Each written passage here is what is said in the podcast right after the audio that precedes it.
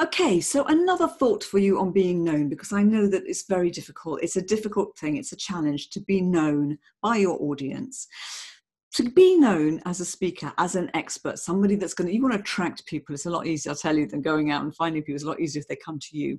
So, a great way of being known is put content out regularly, to share content.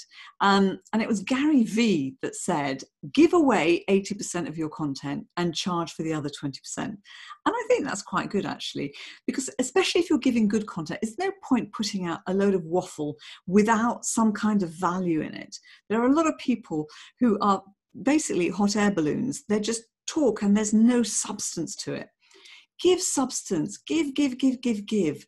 And then when client comes to you you've got more to give. If you're a real expert and you've followed the advice of going into a really deep into a subject area become a real expert in it you will have so much content and so much value that you can give. You can give quite a lot away for free because you'll continue to develop it. You'll continue to learn more and do more. Um, and actually you can give away your knowledge but charge for your expertise. Give away the what people need to do, but charge for the how to do it. Okay, have a little think about that.